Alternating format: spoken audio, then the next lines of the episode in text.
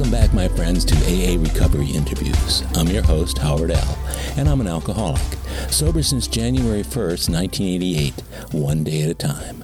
I'm grateful you've joined us. AA Recovery Interviews is the podcast where Alcoholics Anonymous members from around the world share their extraordinary stories of experience, strength, and hope. I invite you to scroll through my catalog of more than 130 awesome interviews and follow us on any podcast app or at the website aarecoveryinterviews.com. Every episode is unique, inspiring, engaging, and meaningful. Each story is a powerful testimony of the recovery available to all in AA. Today's episode is an encore presentation of my interview with Tom D., originally released in January 2021. On my show today is Tom D., a man with an incredible story, whose life was turned inside out and upside down by alcoholism, drug addiction, and crime. From a difficult childhood, he emerged into a troubled adolescence, drinking at 14, shoplifting, and getting kicked out of high school. Hanging with the older boys, his drinking increased beyond sociable and his drugs got harder, culminating in a ruinous heroin addiction. His 20s and his early 30s saw him in and out of county jails and state prison until his third felony conviction for armed robbery at age 36 finally resulted in a life sentence at a maximum security prison. With alcohol and various drugs widely available from other inmates, his life behind bars provided little chance of sobriety or parole. Amidst the bleak realization that he'd spend the rest of his life in prison, there came a small spark of hope ignited by memories of the early AA meetings Tom had attended during his many stints in the county jails. Though he hadn't succeeded with the program in the past, he started going to AA meetings in prison, brought there by a small group of dedicated members of the outside AA community. He found his sponsor inside, who guided him in working the 12 steps. Slowly, he began to turn his thinking and spiritual awareness around. Ultimately, he found that service to other inmates from a genuinely humble frame of mind gave his life newfound meaning and purpose. But that's just part of his story. You'll hear the rest in a moment. Suffice it to say that Tom's AA program, forged in prison, was burnished in the years since he was released. He has become a cherished member of the AA community and a vital part of the recovery scene. He's a fine and trusted friend to many and one of my favorite people in the fellowship.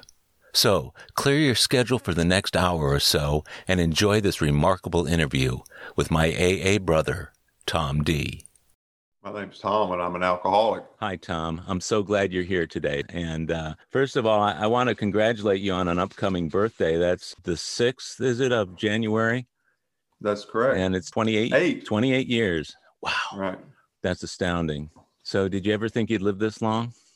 and not this long or not this long sober.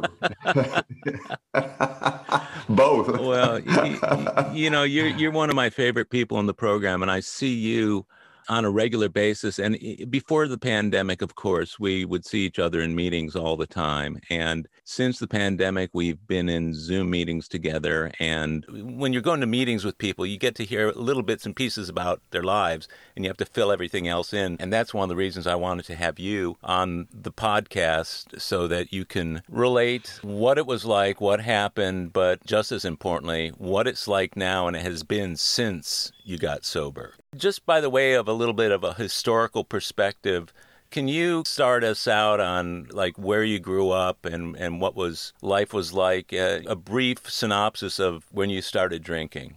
Sure, uh, and, and, thank you. So I uh, grew up in Westview, Bellaire, mm-hmm. Bellaire for the most part. Yeah, my whole family drank and they drank normally, mm. which I, so I was uh, saw everybody, grandparents, aunts, uncles, people that visited drinking what I would call cordially, you know, backyard barbecues when we went fishing or hunting mm-hmm. and stuff like that, mm-hmm. uh, or like Thanksgiving, Christmas, wine, wine. All kids got wine, yeah. at the table just as well. We had a little glass of wine, mm-hmm. just as other people, uh, as adults, got a larger glass. Uh huh. So, did you notice anybody getting drunk? Uh, were there any people who got tipsy that you noticed? they we I had one uncle that ended up in Alcoholics Anonymous, uh-huh. and uh, I remember when what they told me, and I was probably like five years old. Mm-hmm. Uh, th- they told me that Uncle Carol was sick, Sick. and and he was. He was falling down and throwing up, mm-hmm. and uh, and so I just and, and at that time my def, you know my definition of sick was he fit what he was doing. hmm hmm Yeah. you know, Yeah. and and and no one. Um, I never could tell the difference in anybody else. They seemed to have. They seem to have a lot of fun when we're barbecuing. Mhm. Yeah. but but I never noticed anybody they didn't get they didn't start talking poorly to each other or did they start acting you know in a way that seemed uncivil hmm And- hmm and I can remember getting sips I kind of worked the you know worked the the, the course you know I would go around the everybody had they had those little stands that stuck in the ground Yeah. back then and they have a mixed drink in it and they usually had fruit in them and they were they would let me get the fruit so I could get the slice of orange or the maraschino cherry out hmm but in doing that, I always got a sip, you know, and it was kind of scolded, but you know, they never, no one ever made it seem like it was a bad deal. And you get about 10, 10 sips of a, of, of a mixed. And you're a little kid. Right. Pretty soon you start, you know, sw- uh, swinging on the swings becomes more fun and all that stuff. Right. yeah. A little, That's tough when you're a little kid. So the environment in which you grew up, kind of a middle class uh, environment. Right. Yeah. So definitely, uh, it was. Um, you know, my my father was killed uh, in a car accident when I was six, and my mother raised us for the rest of our, you know, alive until we were adults and left home. Mhm. My my mother raised us by herself. She worked at the uh, VA hospital. Uh-huh. She went back to where both of my parents were college educated, Mm. and uh, so after my my dad got killed, um, she went back to work Hmm. and took care of the four of us. Wow. So four. Are you the? Where are you in the line of siblings? I'm, I was the oldest. You were the oldest. Still, I'm still the oldest. Still the oldest. Yeah. Do you?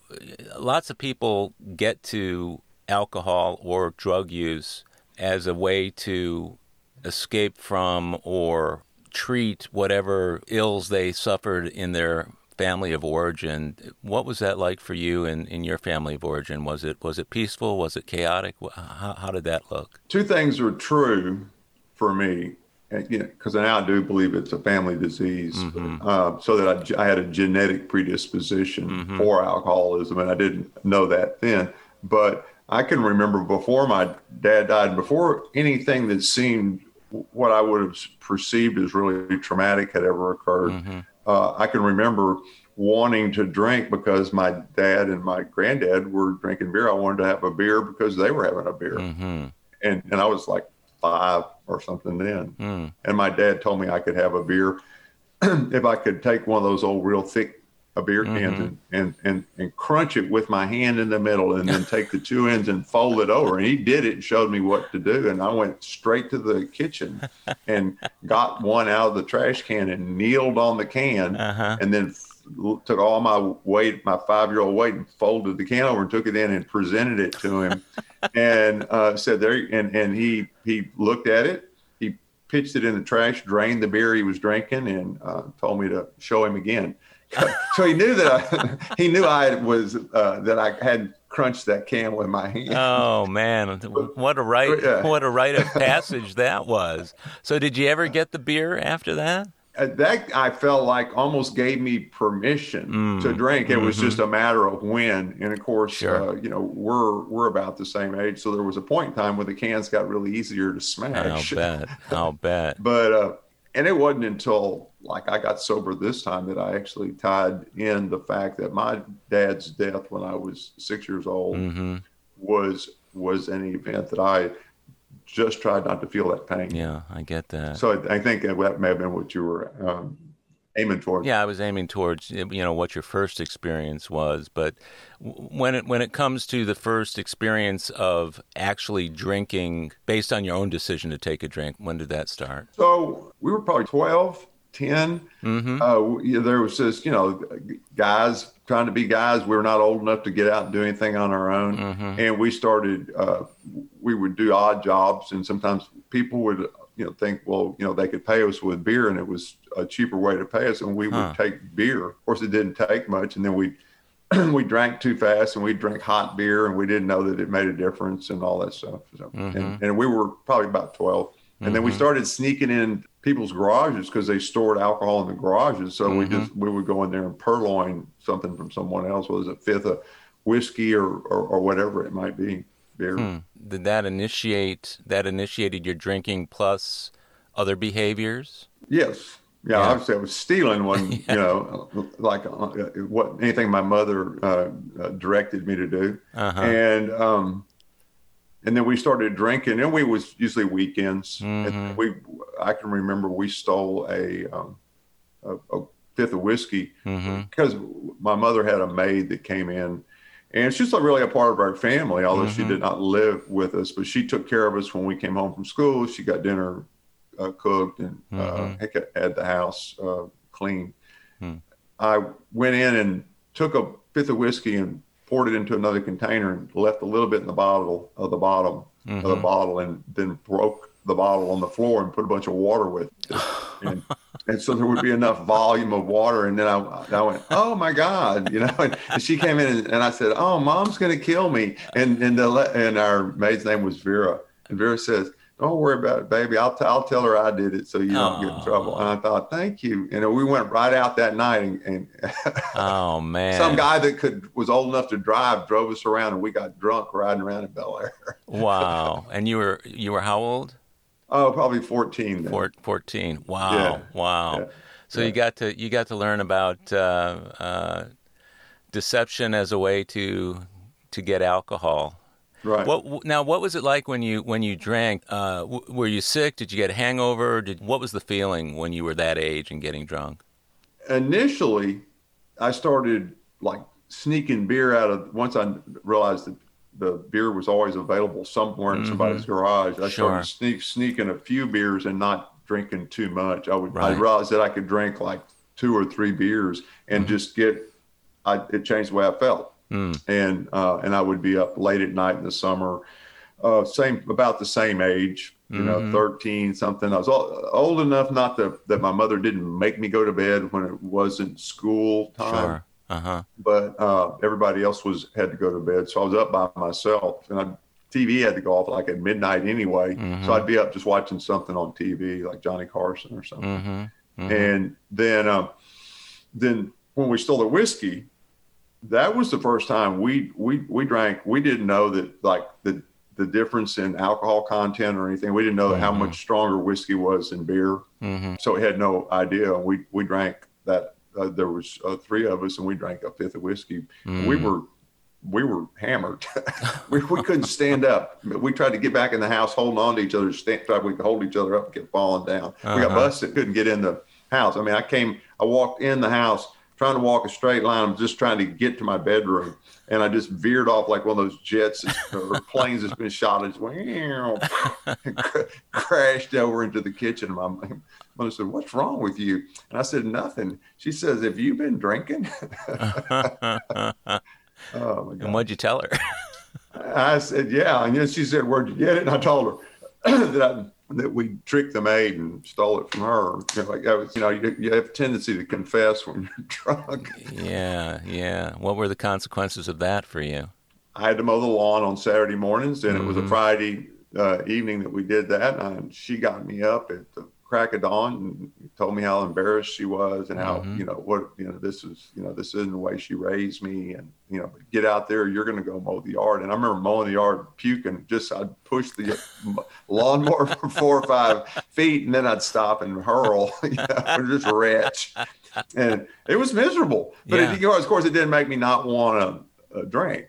Yeah. yeah. Yeah, Um, not a bad not a bad trade. Uh, uh, getting drunk for mowing the lawn, even though you got you got pretty sick. So you were 14 when that's going on, and w- were you hanging with a particular group, let's say in high school and and beyond, that encouraged or supported or bolstered your drinking? it seemed as if everybody I knew. So Mm-hmm. we we were we were a group of people, and we skateboarded. Sur- we were surfing, Mm-hmm. and, and we would do you know just the dumbest stuff just for you know entertainment. We didn't have we didn't we weren't going anywhere particularly. We would just be somewhere like at the park or something like that, and then we'd start beating on each other. Yeah, yeah. When when did drugs enter into the picture for you? At about about that time, Mm-hmm. You know, there was we, we, there wasn't a diff. I, it was hard to differentiate. The one thing, you know, they people started having marijuana was available mm-hmm. first, you know, and then and then and then it was anything else, and then anything else that came became everything else without going deeply into it in, in, a, mm. in an AA talk. The the idea that it eventually became everything that was around. Eventually, I tried. Yeah. And some of those things took me over. Yeah. Like, what's your favorite drug? What do you got? exactly right. You know, pilfer every every parent's medicine chest. If we looked at something that would either help them reduce their weight, or it was something that helped them sleep at night or treat anxiety, we'd read the directions on the bottom and we say, "Oh, we want some of those." did you sense that you were starting to have a problem with it, or or did you just go along and it didn't affect you too much? I, I don't think I saw it as a problem. Hmm. I, I, can remember my my you know once it became evident to to my mother that you know I'm they took I remember going they took me to some sort of a group counseling thing. I had it, it, it was a number of years before I got ever even heard about a 12 step meeting. Hmm. I, I hmm. mean, it was uh, literally until I got sober the first time when mm-hmm. I was mm-hmm. about 21. But I went to some counseling groups where mm-hmm. they talked, you know, like the Texas Research of Institute of Mental Sciences. Mm-hmm. Um, had a had a group where we went there and talked, and everybody went and got high afterwards. you know, but we had a kind of a we'd all have a kind of conversation. We were there were it, it, it's similar to what AA is, except mm-hmm. for that nobody was like committed to staying sober. They were just committed to coming in, you know, once a week and talking. At what point during your drinking and drug use did you start to notice that there were that, that it was a problem, uh, or what was your what was the trajectory of your life like between the social drinking in high school and the pilfering of people's medicine cabinets till you got to the point where it was becoming a problem?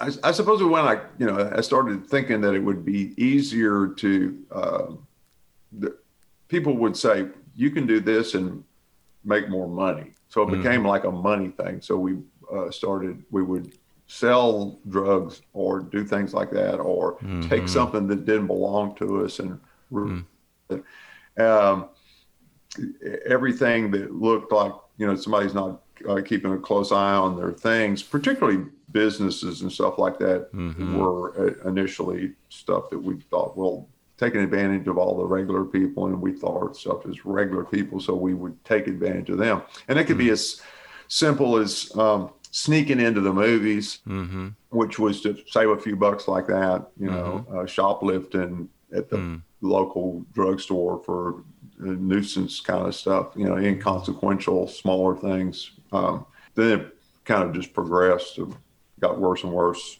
as that went along. Children learn from somebody a little older. So there's almost always somebody older a year or two that's giving you the good information. Oh, right? yeah. yeah. Right. Yeah whether it's yeah. about alcohol or whatever else you might do, girls or anything. Sure. So somebody you want to emulate, somebody you look up to, so whatever they're doing, uh, you do. Was the drinking and, and drug use did that soften up your your morals, or was the influence of drugs and alcohol in any way, in your mind, responsible for the other behavior, the stealing and the that kind of thing? I would say so. You know, to me, yes you know, mm-hmm. because you know, one, it lowered my inhibition. So like, uh, I was uh, always felt like I was, I felt like I was a small guy. Yeah. And I felt like I was kind of like not uh, able to take care of myself by myself. So, and, and, you know, and I learned, you know, when I was little, I had a, I mean, when I was little, I had a rifle, you know, mm. so I mm. already uh, had been gone hunting with my grandfather and my dad and everything before. Yeah. I was able to hold, hold a rifle up and hold it out straight. Mm-hmm. So,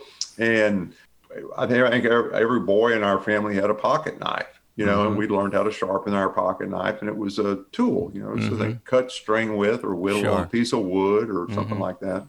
Um, but I started always, but I carried one, and then as time went on, I kept getting a bigger one, and then I would, you know, and if you're um, under the influence of alcohol or other things, and sometimes the idea that you know, do you think you can pick on me because I'm skinny or small or whatever right. it is, and I'll right. pull this out and prove to you otherwise. Which led to some incidents where um, I ended up cutting a couple of people oh, just to kind of get them get away, you know. And yeah. Pulled yeah. a pulled a knife on my uh, my mother had one boyfriend in my in her entire post my father's death life. Right. And he was around for a few years, and I got he, he he got after me one day, chasing me when I was about ten years old, and had me hemmed up in a corner.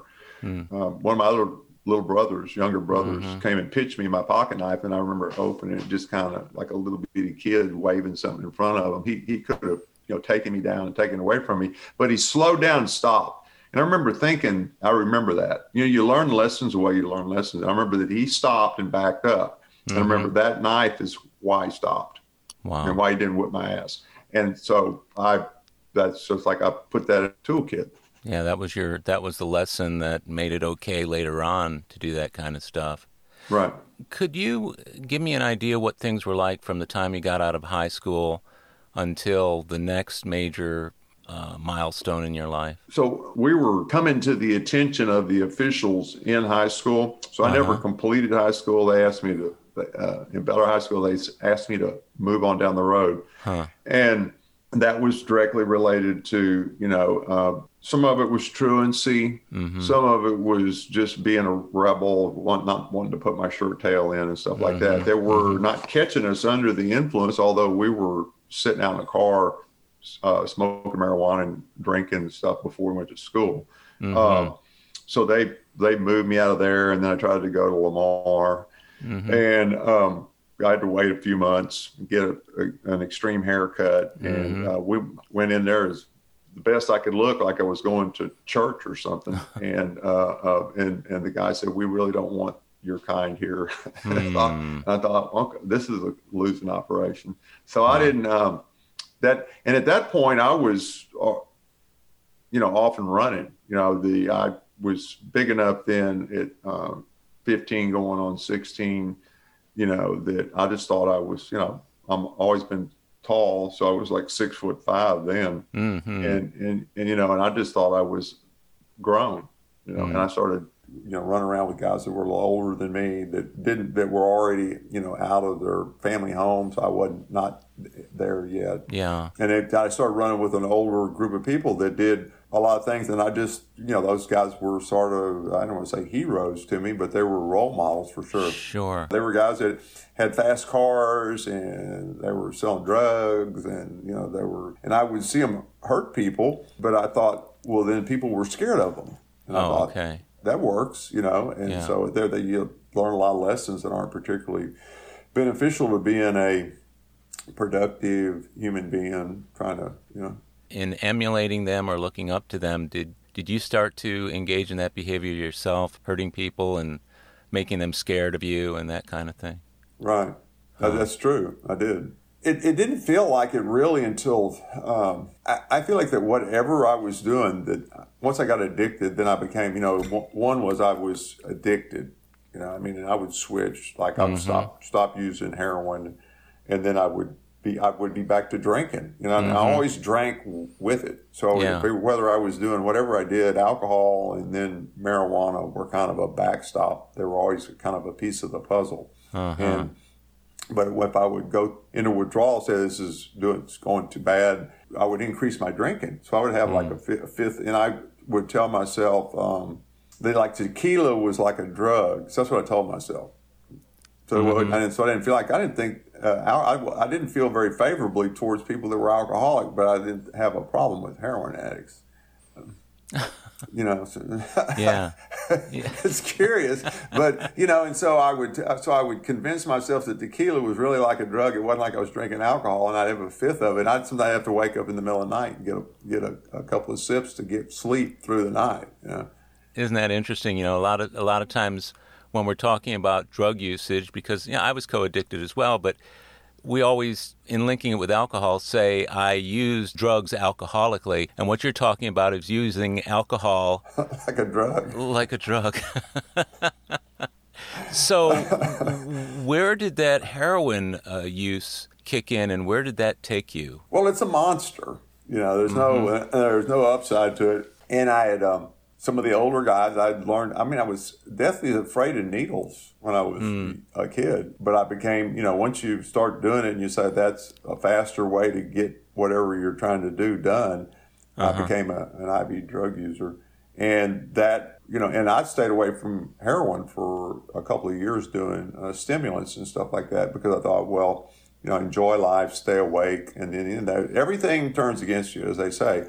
You yeah. know, the reason we drew drugs and alcohol is because they feel good initially. Right. They work. Every mm-hmm. alcohol worked, or would never drank it again and the same is true for all the other poisons. And, yeah. and uh, they they they have an initial effect that's uh, you know that works, and you go, wow, that's you know you know, and then it and then it turns against you. Even the most benign, in my case, you know, marijuana became one of those things.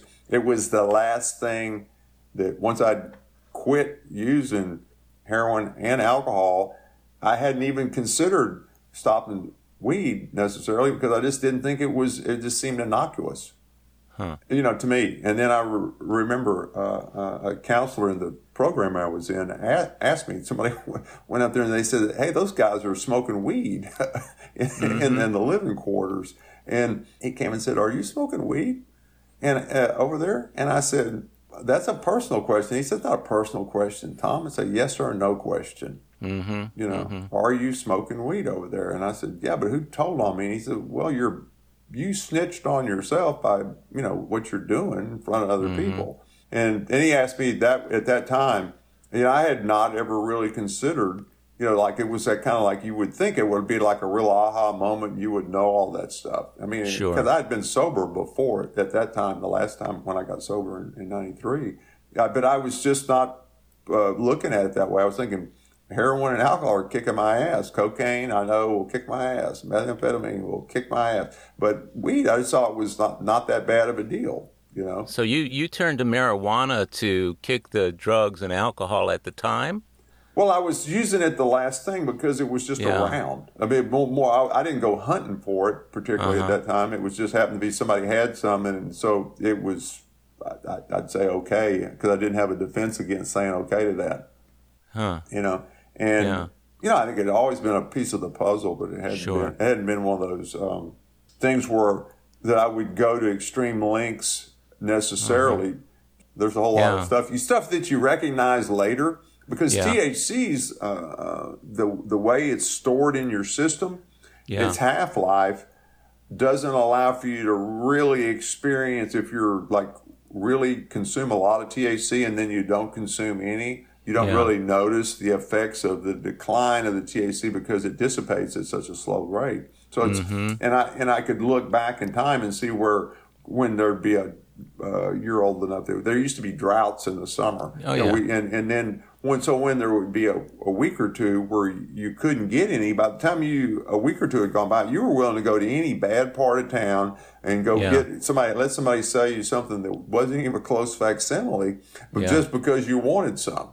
Whereas yeah. at, at, at, day one or two or three, that, that craving wasn't that strong. It took a while for the for the THC to dissipate completely yeah.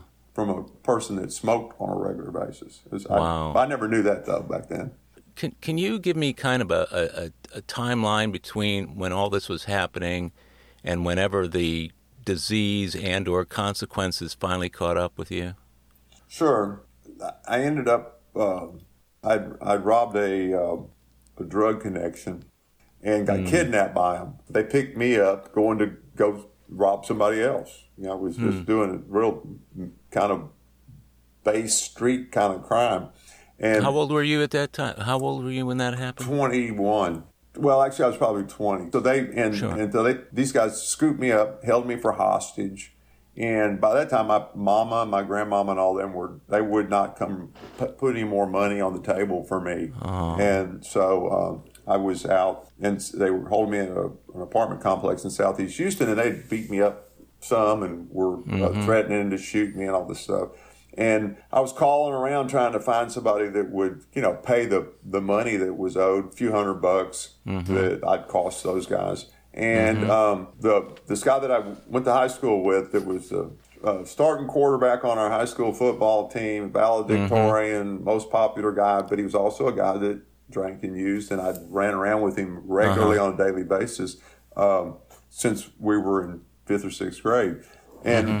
he, he came and, and bailed me out, but he said, Don't ever call me again. And he took me to Ben Taub's emergency room and, and dropped me off that night. And uh, they kept me there and ended up giving me something that was kind of like a psychiatric medication or something Mm-hmm. that made me goof, feel real goofy. But I was still uh, in withdrawal from drugs, from al- Mm-hmm. from opiates. And uh, I went back to the place I was living with a couple of scuzzy guys, and um, I realized something had to happen. So I called my grandmother, Mm-hmm. and my grandmother, who wouldn't come up for the money, didn't mind, you know, trying to. And I told her I got to do something. I don't know what to do. And she said, "Well, they have these meetings at the church," and I'm going. And I thought, "Oh man, the church! I they're trying to." You know, convert me back to you know going to church, and I didn't want Yeah. to do that. But I thought, well, I didn't. I, I didn't have any solution other than that. So I went, and I had a friend of mine who you know drove that actually she came and got her mama's car and came and picked me up and took me to my grandmama's house. When they carried me over there, and uh, this uh, two people from the church came. It was a priest and a reco- and, and, uh, and a guy that's recovering uh, alcoholic uh, and addict. And he and he they came in and the, the guy that was uh, you know a member of the program came in and talked to me and the preacher went in there and talked to my grandmother. And I um, as they say you know the therapeutic value of one alcoholic working with another. And what he did in in the, and the hour or so that we spent together he convinced me that he understood what I was going through and I had never I had never sat down with him and that there was a solution. Right? So I and I and I did never and I didn't really believe that. Mm-hmm. I wasn't hearing about it anywhere and he told me if you're interested we have a meeting at the church tonight. Mm-hmm. and um, so I came. I went. That was and I got that time I um, I, I got I got sober and stayed sober for about a year and a half.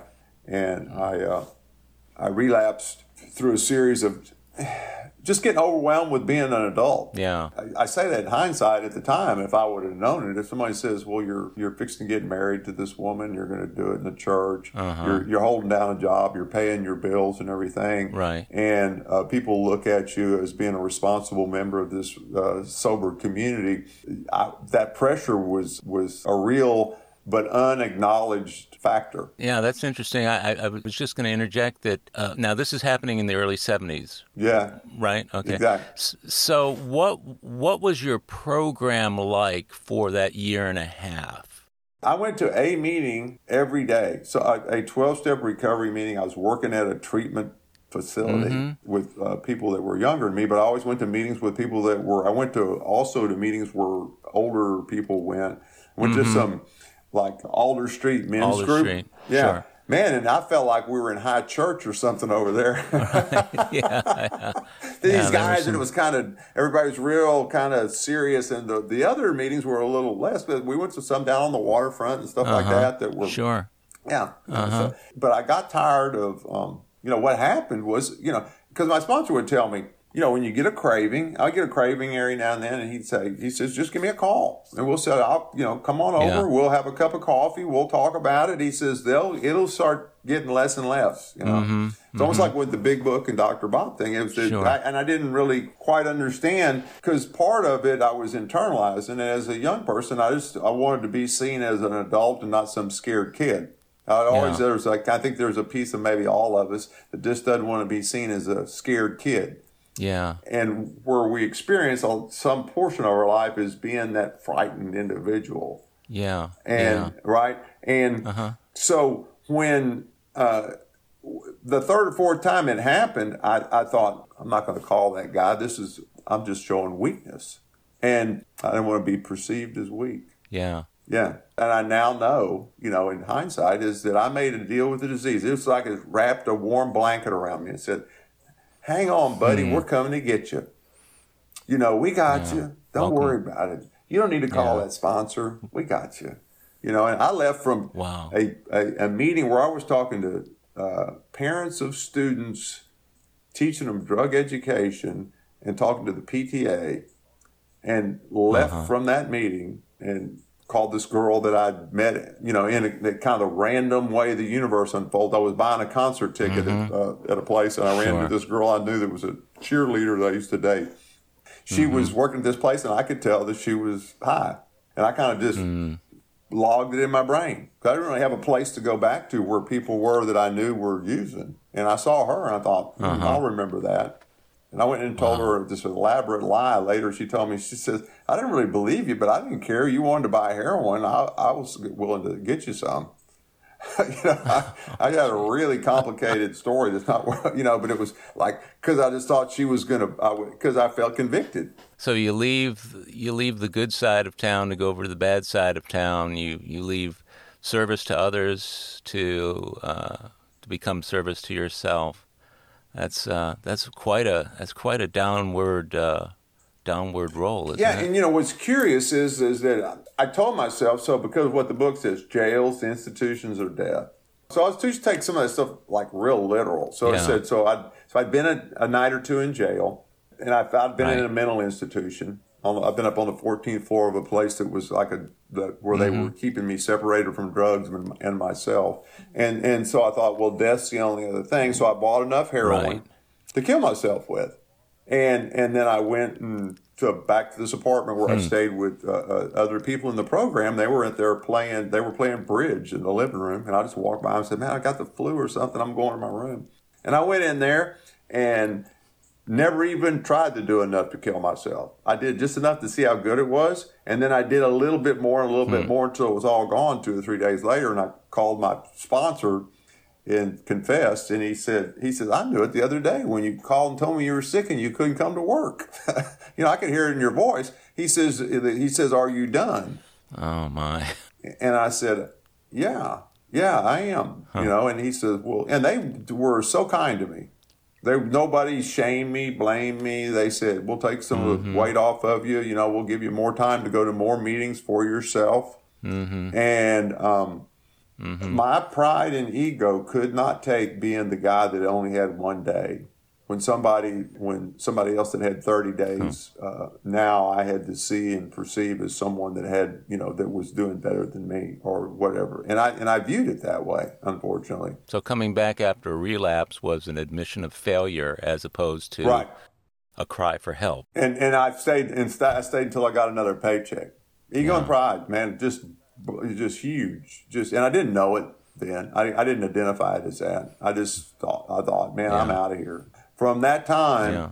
when I relapsed the next time, it was not a, a, month. Within a month, I was sitting in jail going to prison. I, I mean, literally. Tell me a little bit more about that, about the, the jail to prison uh, experience. Well, that time, uh, my, my, my brother, who's now deceased from alcoholism, and I robbed a drugstore, mm-hmm. and we got caught almost immediately and uh, and we went to jail, and then we both ended up going to prison, and hmm. um, went down, did a couple of years, got out, and went down there resentful and mad. Mm-hmm. Never went to AA. Never even tried to. Uh, mm-hmm. Uh, you know, there was some people from recovery that stayed in touch with me, and one of the guys you probably knew, Greg Loveledge. Yeah, so Greg, who's now deceased, uh, yeah liver disease, but he had forty something years when he died, and and, and he and Greg had always stayed in touch with me. Uh-huh. He he uh, he is one of the guys I had lived with back then, hmm. and um, so uh-huh. so I'd get out and I'd go by to see what they're doing in recovery, and and, and it, you always feel like an outsider if you're not in. And I I got this idea that. Um, you know, the world was against me or something. You know, I had adopted a mentality of saying I was going to just go this, I'm going to be this best mm-hmm. other bad person or something. And I invested in that, unfortunately, for way too long. We'll be right back. My friends, if you're enjoying AA recovery interviews, I invite you to check out my latest audiobook, Alcoholics Anonymous, the story of how more than 100 men have recovered from alcoholism. This is the word for word, cover to cover reading of the first edition of the Big Book, published in 1939. It's a relaxing yet meaningful and engaging way to listen to the Big Book anytime, any place. Have a free listen at Audible, iTunes, or Amazon. While you're there, search for my other audiobook, Lost Stories of the Big Book. 30 original stories from the first and or second editions missing from the third and fourth editions of Alcoholics Anonymous. It's also available from Amazon as a Kindle book or in paperback if you'd like to read along. You're going to love it. And we're back. You went to jail and then to prison for the robbing of the drugstore. How long were you in prison that time before you got out? Three and a half years. that time, first time. So you so you get out of prison, you go right back to what you were doing, and even more so. Uh... So I went I went to prison three and a half years, got out. So my my brother got out about a month later. We were out three months, got busted again. He got shot and didn't die. Another guy in the robbery did die. And we got convicted, went back to prison, mm. um, stayed uh, six years that time, and got out. Um, came right back out and did almost mm-hmm. the exact same time. You know, so it was three months, then six months, then nine months, and it was each time I went right back to almost identical. It's like not not much different. And in prison, I was just learning more stuff about yeah. uh, nothing that was particularly productive. I did go to some college, but I wasn't going with any kind of a, you know, kind of a, a, approach towards doing anything. Right. And then um, the, the last time after I'd stayed out nine months, I ended up, I got a life sentence for, for, and each, each time it was for uh, robbery. So it was like robbery, robbery, robbery. So by the time you're you're convicted the third time, that's where that sentence came from, that life sentence. Right. That's correct. How did you How did you feel when when that went down for you? Uh, I'm just curious. I've never known anybody who's been in prison for a life sentence before. That's why I was asking. Yeah, so it so initially it, it, it, all the air goes out of the balloon, but you but you have by that time you're used to the way the system works, and you realize that's what you're facing. So you realize it's a possibility, and and then hmm. you uh, and so it's uh, I remember right before um, I, I thought I'd got away with a bunch of stuff that had I got caught, I would have already been back. And, I, and, mm-hmm. and this friend of mine was gonna um, uh, was going through a financial difficulty. As a guy I grew up with, mm-hmm. and uh, was like a brother to us. And uh, his family was like my second family there in Bellaire. Mm-hmm. And, and he was going through some hard times, and I didn't know it. Mm-hmm. And then I, I heard him out. Um, he had um, he'd gone out and his car wouldn't start, and I heard him, you know, um, uh, cussing and moaning. He came back in and was looking for a gun. He said he wanted to go sell it, and his wife, uh, who I'd seen the gun and the bullets the night yeah. before, and and uh, when he was looking for it, I says, "Give him the gun." You know, and yeah. she said, "No, he's might kill himself. She, he's, I think he's, you know, she's, and I thought, hey, he's going to kill himself. And she says, you don't know. You haven't been around, Tom. And I, I thought, well, give me the bullets and then give him the gun. If he's, you know, he'll, yeah. he'll go sell the gun. He's going to sell the gun. He doesn't have to sell the bullets with it. Right. And, um, so she gave him the gun and, and, then he went back out in the car and I could hear him beating on the steering wheel, you know, and, and uh, crying. Uh-huh. So I went out there and said, "What's up?" And he, and he, started telling me how he, you know, he everything he was presenting to me up there was a, a, a fraud. He, that, mm. he, he, was hmm. in debt in four or five different kinds of ways and was stuck yeah, out. Yeah. And I told him, you know, that um, nothing's worth that. I says, you know, the, I says the worst that can happen to me is I get a life sentence by going doing a robbery, and hmm. um, which was, you know, eventually what happened. You know, wow. but I but I was would have see, and, and I don't want to make it sound like it's him because I would have ended right. up I would have I wasn't on any path to doing something better. I was just kind of in a holding pattern. So you got how old were you when you got the life sentence? 36, 37. 30, okay, so 36, 37. And how how long did you or, or how long did you serve uh, before you were paroled? I did uh, 20 calendar years to become eligible, and then I made my first eligibility for parole. Huh. So what was so you weren't sober yet when you went in for the life sentence. Uh, how did how did AA or recovery materialize for you in prison? So when I uh, I got busted, I got busted in Austin, and um, which had, I'd been kind of I don't want to say living there because but I was you know mm-hmm. but I was I was staying there and I knew a bunch of people that the people a lot of people I knew from Houston and particularly from Bellaire that were musicians yeah. had, had all moved up there so I knew a bunch sure. of people in the area so I come into the jail and the jail there's a guy who you I probably met Kern So Yeah. Kern was the counselor for the drug program there. I did not know him then. Didn't even Uh-huh. know because he was in Austin. I didn't know he was even that he was uh, he was had been raised in Houston, and he Uh-huh. was running this drug treatment program. And they had all these guys like uh, Stevie Ray's band and all these Yeah. other musicians that were Uh-huh. coming into the jail there. They were all sober. And I thought, Yeah.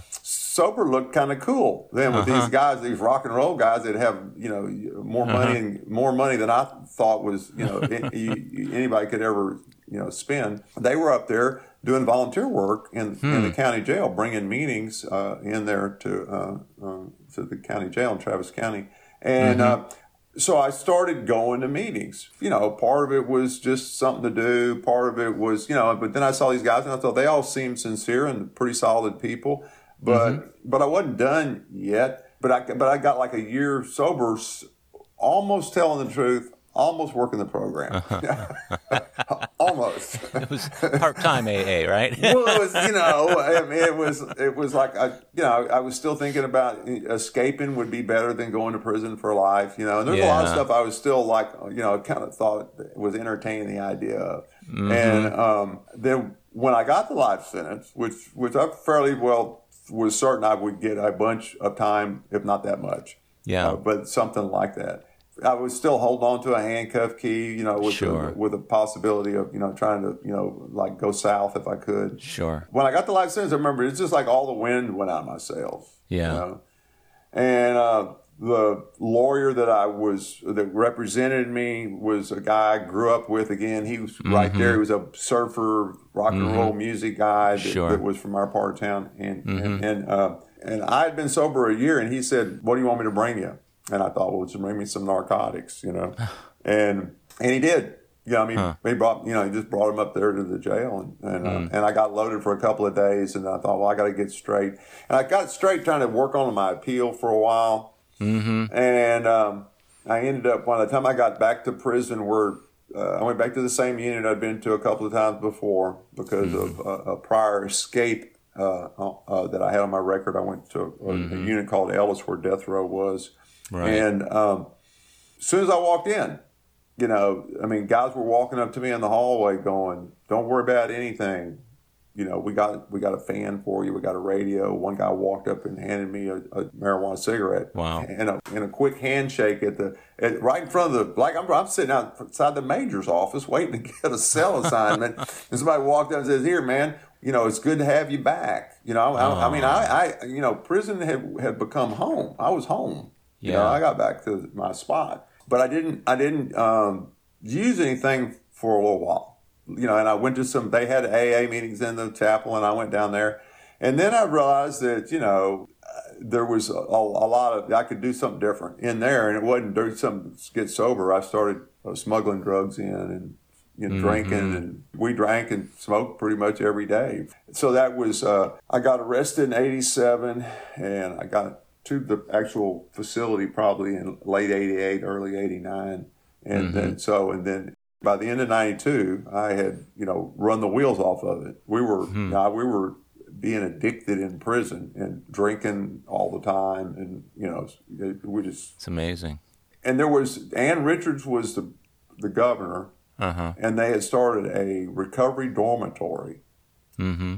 and the recovery dormitory gave us an opportunity to have you know kind of a peer support kind of like what an AA meeting gives you. So Mm-hmm. Yeah. and then and then we had AA some really good people that Mm-hmm. are still active in Houston, Rito and Chuck and a bunch of Yeah. those guys that are still do volunteer work Oh yeah. were coming in and uh, doing vol- bringing meetings there to the facility. This was the Ellis unit you're talking about. Right. And so they were they were bringing meetings to the facility, and they came every week, and we mm-hmm. were in a like a treatment program, like where they mm-hmm. actually we went to stuff where we started processing things, and I started mm-hmm. looking at the things that had been blockages from the past, and I got to the point where in there, I became like a different person. I started being able. I I had credibility as a an inmate, convict, whatever you want to call them. Sure. And so I had credibility. I I built a world that I lived in, where I had the respect of people there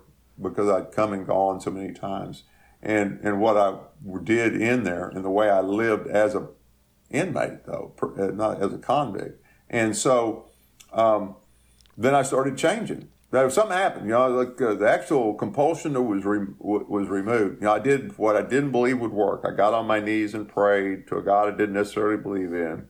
You know, I, I got a I got a big book. I got a sponsor. I started working the steps. I started mm-hmm. going to meetings. Started turning down things I used to say yes to. I quit stealing. Mm-hmm. You know, I didn't have a. We- I got rid of any weapons I had. So I, I, I never, you know, I've never used a weapon since then. You know, mm-hmm. never, never had one and was thinking about using one. I've only been in two fist fights, and one was uh, both of them. I made an amends immediately afterwards, and neither one of them wow. was very long. It was a couple of you know quick, like em- emotional punches. Yeah. You know. So was that behavior that come out of one burning bush experience, or one turning point, or moment of clarity for you, or or was that a, a gradual coming to the truth? Um, once the compulsion was removed, so once again, I mean, I, I can, I, I, remember talking to my sponsor. There was like a point, like maybe three months in. Mm-hmm. I don't remember exact date, but there was an event that was uh, emotional enough that in the past I guaranteedly would have, um, would have, want, I would have at least been overwhelmed with wanting to use mm-hmm. or drink if I hadn't gone ahead and acted on it. I would have had that, you know, and it didn't happen that way. I remember wow. uh, saying that to, to him and he said, We're going to start, we're going to bear down on your character defects. The amends was a piece of it, but it was that continuing, you know, we say that our, you know, that we ask for God to remove our character defects, but mm-hmm. everybody that's been sober a while knows that that's not exactly how that works. You know, yeah, yeah. it works that you that you ask God to remove them. It doesn't necessarily mean that, yeah. that, they're all necessarily all gone. Yeah, it's in the asking. Now, was this the man who was working with you? Was he your sponsor, and was he an inmate there with you? That's right. Is it different of a duck as a guy? And I remember asking the counselor there. I said, "Well, who do I? You know, what am I looking for in a sponsor?" And he says, "Somebody that's got something that you want." Hmm. And I wanted long-term hmm. sobriety. Hmm. And this guy had come back to jail without relapsing. So he was had like 12 years sober. He had some other behavior that he, you know, that he alleged he didn't do. But but he was a uh, had been a, um, an officer, you know, in Army Rangers. He was raised in some rural Oklahoma town. He, so he was like a small town guy. He wasn't a dope fiend guy. He wasn't mm-hmm. a criminal or nothing. But I would see that he was active in the group. He was participated in the group. Mm-hmm. He was there all the time. He uh, he knew the book you know, mm-hmm. and he, he didn't seem um, disingenuous. He said yeah. he was like like he was maybe living it to me as best yeah. he could. He would be willing to be wrong and uh, eat yeah. crow and stuff like that. And I, I thought, yeah. you know, so that's pretty cool. Mm-hmm. Now, I, I just was wondering, as you were saying all that, how did you reconcile the the hopefulness of getting sober and having the compulsion to use and drink uh, removed? How did you reconcile that with the hopelessness of a life sentence in prison? So I thought, well, you know, at some point I, I accepted the fact that uh, I might not ever get out of prison. I thought, mm. well, I've created this world. Mm. But I didn't like the human being that I was. Mm-hmm. I didn't like I didn't like living in the skin and doing things the way I'd been doing them. Mm-hmm. And uh, so what the program gave me was an opportunity in there, and there were some other people that also gave me permission to be able to do something different. So I uh-huh. started looking at practicing the principles of Alcoholics Anonymous uh-huh. in all my affairs in prison. Wow. So I would start, there was a bunch of stuff that we did. You know I wow. mean? Like, uh, for me, as time went on, in there, if somebody stole something, then what you would do is you would, you what, they usually would beat them up Right. And and so I was had acquired a path of nonviolence, and so I thought mm. I don't endorse stealing from uh, other people in my living area. And there was a thief, and they were trying mm-hmm. to find out who it was and catch him and beat him off the tank. Mm-hmm. So I put a sign up that said, "Can we come together in nonviolence and pray mm-hmm. for this individual?" You know, for a for a nonviolent uh, uh, outcome in this mm-hmm. situation, and a bunch of guys signed their name that they would join me at a particular time of day to you know mm-hmm. pr- pray about that particular outcome and mm-hmm. the stealing stopped for a few months it hmm. wasn't forever but the thing was it made a difference and then uh, i remember on uh, 9999 the threat of y2k was coming and at Right. that particular time. 9999 was going to be the first indication that the computer systems were going to fail because all the everything was going to be right. nines. Uh-huh. Yeah, I remember that. right and Yeah. and so everybody people that were very spiritual and all this other stuff were freaking out Mm-hmm. They everybody were. thought well the system's going to fail and we won't be able to get our commissary from commissary and i and it really affected me in a way strongly and i thought man maybe we can do something about that and so i got the idea that we could just i could give away soup the little ramen noodle soups that cost Mm-hmm. a quarter but in, in prison a, a, a 25 cent soup is uh, can be a meal if the food's really bad and you've got to eat something Mm-hmm. on your own. If you don't have that, then you're really hungry. It fills up the space. Yeah. And so I got a bunch of soups and Mm-hmm. uh, found another fella that would uh give them away. And I put it, made up a sign and started, I said, soups for free and started Wow. giving away soup. And I did it. Uh, and my objective then was to start uh, to go from 99.99 or the there Right. closely thereafter until my sobriety date on January the 6th and then see how that went. So I made a commitment Wow. to do it that however three or four months. Yeah. And then we did it I did it about 2 years every day and and it, initially people go this won't work. You Yeah. Uh-huh. cannot give this is, in prison. They have a what, uh, inmates have their own little stores where they sell stuff for 50 percent interest, and they said Uh-huh. You can't do this. Your people are going to take advantage of you. I said, well, if they do, that's their karma. You Wow. know, I'm a, I'm going to give it away, and we'll see. And so people would come. A, a couple of guys came and just got soups when they didn't need them to Uh-huh. prove to me that people would take advantage of me. And and I gave them the soups anyway. Uh-huh. And then when they went to the commissary, they brought soups back and in an excess of what they had borrowed. You know, Right. because they weren't borrowing them, I was giving them. They so they brought. They said, "I don't know what you're doing." You know, Mm-hmm. we're but we're going to put some money into this deal because I don't know. I've, we've never seen anybody do this before. So it was it was a commitment to helping others that helped you keep your commitment to yourself of staying sober. Is that right. is that a reasonable way to put it?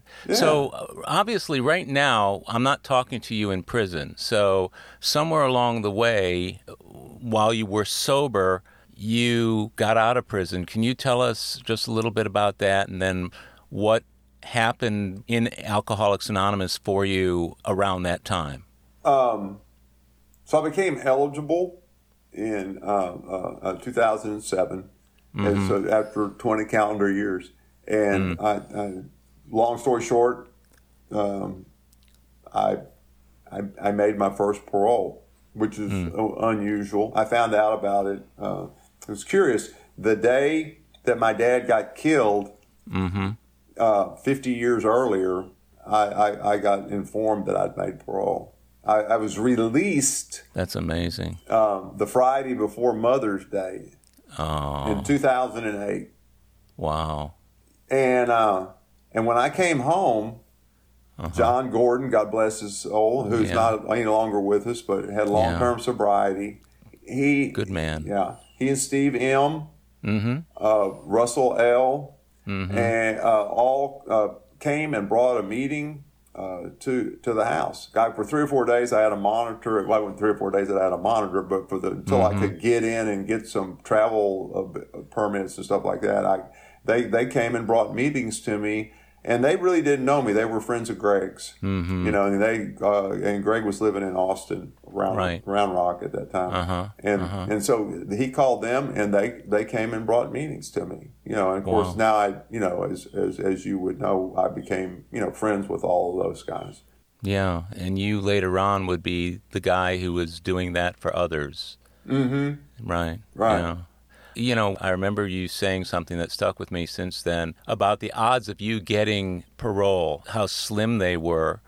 And then you drew on what you had been doing in AA and, and, and credited that with being a big reason why that miracle happened. Right. The percentages were one in ten. Huh. It was a- actually eleven percent chance uh, based on their system. And the guy that interviewed me actually told me, he says, "Man, you know, you've gone to college, you've got a degree now, you go to AA all the time, you do volunteer work, you're doing all this stuff, you know." And he said, um, on paper you look good. He says your but your criminal history is terrible. Mm. so, uh, despite what you're doing right now, and he says, look, you know, you know, you don't have any tattoos. Uh, you know, you you speak as if you're well educated. Right. you know, so um, he, he said normally, uh, but he said, and he told me, he says, you won't make parole. And I said, I, you know, I said I might not make parole, but according to your system, uh, there's a I have a one in ten chance. And I says, that's one square on a shotgun pool, a football on a football pool, you know. And I've won with one square, and I haven't had a square on the pool on the pool for 20 years. So wow. you know, I'm gonna take my, my little, you know, what I got. And uh-huh. and the truth was, I knew that if I didn't make parole, which I didn't actually expect to make parole, mm-hmm. yeah, you know, um, I could be there for the rest of my time. I had some peace of mind and serenity that said I can be there doing the work. Wow. I can be there doing the work. And there was work. There's always work. To, there's always work to do there. So, so you were in your mid mid fifties when you were released, right? So, and I know the men you're talking about, and they're they're just, especially John. John was a very close friend of mine, and you and I both sat by his bedside when he was dying, and uh, of of liver of liver disease, and uh, he was just a, a, a beautiful man. I came to know you, I guess, shortly after you got out of prison. I never would have known from your demeanor or anything about it that you had been to prison until it came up. And then it was like, what? So there was something about you in the early days of seeing you over the Delta that made me think, wow, I, I, I found it hard to believe that you had been in prison because you were well spoken and you were well versed in the program of Alcoholics Anonymous. You know, I've always I've kept studying. You know, mm-hmm. I mean, mm-hmm. I, I and I practicing. I think it's part of it studying because there's uh-huh. I, I love the literature, and yeah. when they come out with the, the last book that they came up with, all Bill's um, the talks, were, yeah, were, yeah, are, yeah. are phenomenally informative. Yeah, our great responsibility. It's yeah. a, it, it's a, it's, yeah. it's, it's just like full of just great stuff. Yeah, it was his talks at the uh, at the various conventions starting in 1955, and. Uh, if for anybody who hasn't seen that book, it's it's very informative and it kind of gives you a little bit different perspective because he he wrote a book about the business. Well, well they he didn't write the book, but all of his speeches and everything are in that book uh, that talked about the business end and the formation of the traditions and everything else and the difficulties they had in the early days. So. Yeah, I would highly recommend that that book as well. So you're out of prison, you're going to AA all the time. The years are passing by you had been sober how long when you got out of prison? That would have been. Uh, so it's, ooh, 14 uh, years? Yeah, 14, 15. Okay. So in, in the intervening years between release from prison and, let's say, very recently, were there, were there times in your life that tried your, tried your serenity or tried your uh, commitment to AA? And could you speak to maybe a few times when AA was there for you to, to help you through? Oh, I could say when my I, when, when, my mom died, when my brother died, I, mm-hmm. you know, so mm-hmm. both my baby brothers have died from alcoholism. Both of them had been in the program to a degree, and mm. had, had, had had gone back out. And so that my my mother, you know, I mean, and people, man, the church was not only full of people that you know, that were uh, close to my mother, but there were so many people that came from uh, my home group. You know, when they had the uh, when they had the funeral, that mm-hmm. it was and it was uh, an amazing. And they handled everything. The girls, mm-hmm. the women came to me and says, "Just get out of the way," you know, mm-hmm. and mm. they took over. You know, uh, you know, preparing you know for the stuff afterwards and everything. Mm-hmm. So uh, mm-hmm. it was an amazing experience. Um, I, I think you know John is the one that got me to go back into uh, the recovery field. You know, John John was actually um, yeah. We you know we went to eat. He he already had his diagnosis with can, with cancer, and and he had told me he says, "Have you ever thought about going back into the field?" And I said, "Nah, too much pain and suffering. get enough get enough of that just doing volunteer work." Yeah, yeah. And and he's and he told me you ought to consider it. Yeah. And and then he, you know, and then what I've learned in the program, and I've, I've used this all the time, is that you know my first thoughts is often not right. Right. And um, so, and what I did is well, I called my sponsor. So Yeah. what I did was is you know I, I, I knew that John believed he said you'd be good at it you ought to you ought to really give it some consideration and then Uh-huh. the fact that he had reiterated that before we left he said it at the beginning and then he didn't push it he has he was intelligent enough not not to push it. And then he just said you ought to you know make this phone call and see. Huh. and and then I thought well who am I to say no? Because I don't know. You know and i was looking for i was looking for something uh, another i was looking for something else to do right then. Right. and so I, I, I made a call and I talked to my uh, girlfriend and I and everybody said I don't know why you're not doing it and so hmm. I thought well you know they're not going to let me the state of Texas I'll I'll prove to y'all y'all are wrong and, then the state of Texas said yes so, so anyway so I've been doing that for a decade or so now Boy, talk about coming talk about coming full circle, Tom. That is that's that's really amazing. I've I've seen you go through the things with your mother and, and the tragedies of your of your of your brothers over that period of time. And what I know about you is that you are even before you landed in the, the recovery work uh, as employment, I've seen you re- you are the hand that's been reaching out. You're the you're the the guy with the uh, AA pledge or the responsibility.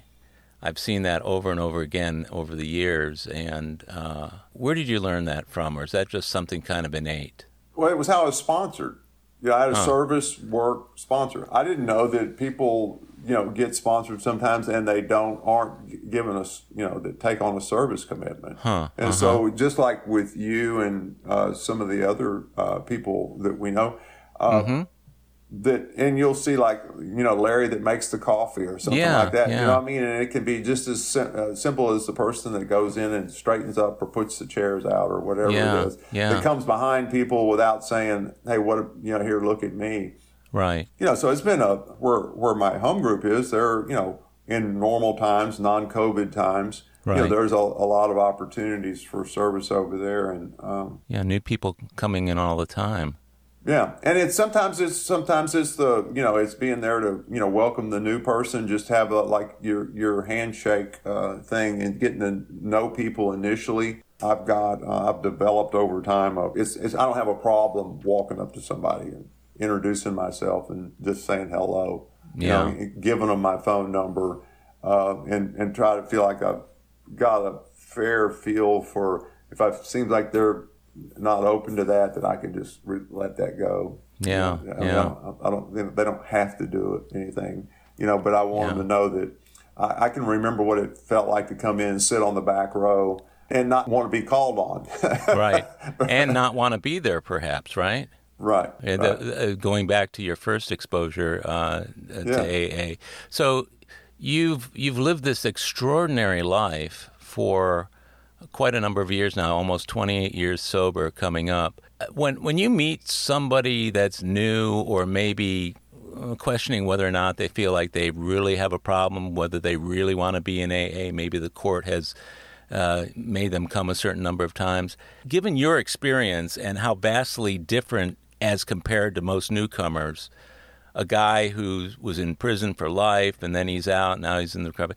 How do you bridge the gap between the experience that you have and the way that they see that experience? Do, do you find that they that that, that creates uh, a greater reluctance to work with you or to talk with you, or or are they more drawn to you? I don't know if I'm asking that question right. So it's it's a good question because I don't I don't keep from I'm willing to talk about having been to prison. I don't Right. think it's a, I don't think it's a selling point. Right, right. You say I've been to prison. You know, uh, if I, I spent 34 years incarcerated, and that's well, this is you know. So if anybody said, "Well, you need to be an AA," so there's an energy that Yeah. I, you know, I like to talk in energy, but so there's an energy that Yeah. that I, that I know is true. Yeah. I think it's a spiritual energy. It's Uh-huh. a product of being plugged into Alcoholics Anonymous Yeah, there's a, a line in the, the there's there's a, there's a part in the 12 and 12 and one, one of the things that uh, it, it says that it's an individual adventure. They talk about meditation. Sure. And, you know, and they'll say it's an individual adventure, each to be developed in his own way. Hmm. One of the first fruits is uh, emotional balance. And I thought, I said, why wouldn't you want that? Right. Uh-huh. So, and I took to that. I had practice, a spiritual practice w- before, and I just fell away from it. So when I got back this time, I was so anxious when I first got sober. I understand how, how people feel. And for many new people I work with, unless they, you've been in enough meetings with me that Yeah. I, I don't have a problem talking about it, but I don't have to talk about it all the time. And then for most people, is you might as well be saying, used to live in Africa, Right, you know, or, or some right. country somebody's never lived in before. Right. But- They can't relate. you say, oh, yeah, I spent 10 years in Ch- China, and they, they think, oh, wow, but that was weird. And they just go right on to something Right that they're more familiar with. Right on. But but you have the the kind of the rare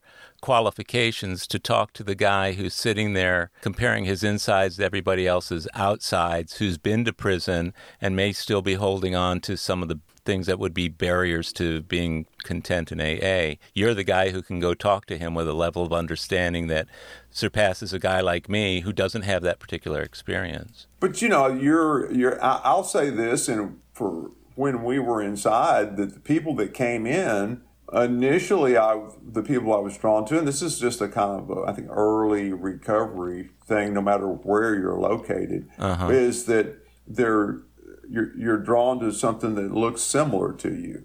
Yeah. They, they talk Yeah. sort of the same, they sound sort of the same. But some of the people's whose sobriety that really impressed me were people that were coming into prison because the people in prison n- knew, you know, about getting into prison. They didn't want, you know, so it was how do you stay out? And, Yeah. and you you stay out by learning to abide by the rules and regulations, not put alcohol and drugs in your body Yeah. and stuff like that. There's some things that uh, a, a guy like you doesn't. What you know uh, well is Uh-huh. what it took for you to not drink anymore, Oh yeah.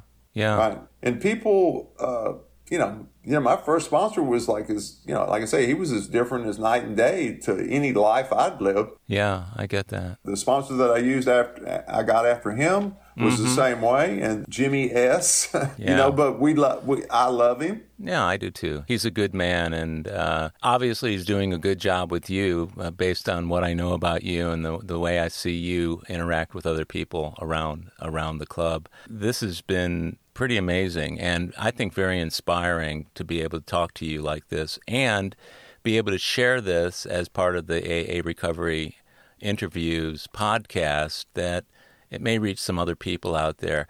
I, want to ask you maybe just one other thing, and I've been asking all my guests this, and that is about the opportunity versus the difficulties that have arisen because of having to do meetings by Zoom. How you just feel about the whole format and and what we have been elevated to or reduced to by the virus. it's interesting.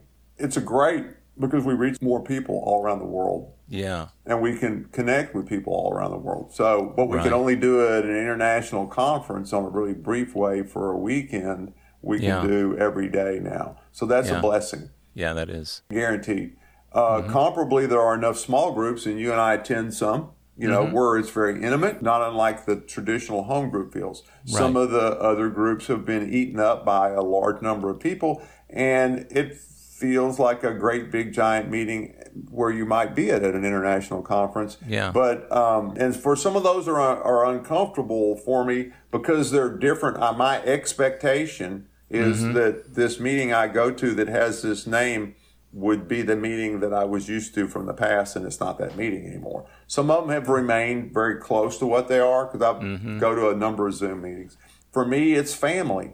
Alcoholics Anonymous is my family, and I can and I've and I've learned wherever I went to a meeting anywhere in, in these United States, and I have not been to any outside the United States other than on Zoom. Uh-huh. That but that I find my people. It's a benefit. Now it's also you miss the the the, the interpersonal communication. Yeah, and the ability to be able to just grab people after the meeting, or one of the things I know that I miss the most, although I'm I'm really grateful for Zoom uh, allowing us to continue to do what we need to do. But the one thing I do miss is the spontaneous laughter, Right. Because when somebody is speaking, it's it's almost impossible to be able to time it such that you can hear everybody laugh. But I haven't found it to be too bad of a substitute. I, I'm always grateful to see you on the Zoom meetings that you and I attend. And you and I have a tendency to attend the same kind of smaller, more intimate meetings, although I go to several that are very, very large as well. Um, but I consider any group I go to, my you know they say get a home group. I consider any group I go to my home group because I feel at home in AA. So mm-hmm. everywhere I go, I'm at home, and it's a I don't know if you feel that way, but I, I, I kind of sense you do, uh, given the, the number of meetings you and I have frequented together over the years. Yeah, I can find, I'm, I do not need just a particular, I, I have my people. Yeah, you know, and I know sure. you've got your people, but yeah. but I've had I've had other people, and you know, and we've lost you know some through just yeah. like life, mm-hmm. life, and and they get yeah. you get old and you stay sober long enough, then you sometimes things happen. Yeah, but, yeah, I get that. Well, Tom, thank you for for doing this. Was there anything else that, that you'd like to leave uh, our listeners with as we as we wrap this up? I got a little thing. Let's see how it goes across. It'll take a, just a minute. Let me think. Mm-hmm. If we can begin to have dreams for each other, we can build something new. It can be. If we are building something new, we can ask God to help us. And we will be busy while we are asking. I think God likes to help people who are already busy working for their dreams. Hmm. Amen. That is a beautiful, beautiful sentiment. And I'm going to need to play that back for so I can memorize it. Tom D, you, you're a beautiful man and I love you. You're a great AA brother, and I really appreciate you doing this today, just taking the time to, to let other people get to know you better. I, I wish you well, and I'll see you at a meeting in the next day or two. Absolutely will. okay, I, I brother. love you. You know, Howard, yeah. I love you, right? Yeah, I, I, I, love, I, love you. You're one of my guys, man. Yeah, yeah, and I like being one of your guys, man. That, this is a, definitely a posse I want to be in. So, God bless you, Tom, and uh, thanks for doing this. Thank you for the opportunity. God bless you, brother. Well, my friends, that's a wrap for today's episode of AA Recovery Interviews. Thank you for tuning in. If you enjoyed AA Recovery Interviews, will you please tell others how to listen to it? Think of it as a little AA service that spreads the word about this rich and meaningful listening experience. It's yet another helping hand we can all extend to alcoholics everywhere. Visit our website, aarecoveryinterviews.com, where you can listen to every episode of AA Recovery Interviews. And if you want to contact me directly with any comments or suggestions, simply email howard at aarecoveryinterviews.com. By the way, this podcast strictly adheres to AA's 12 traditions and all General Service Office guidelines for safeguarding anonymity online. I pay all production costs, and no one receives financial gain from the show. AA Recovery interviews and my guests do not speak for or represent AA at large. This podcast is simply my way of giving back to AA that which has been so freely given to me. The next new episode of AA Recovery Interviews is on the way, so keep coming back. It'll be here soon.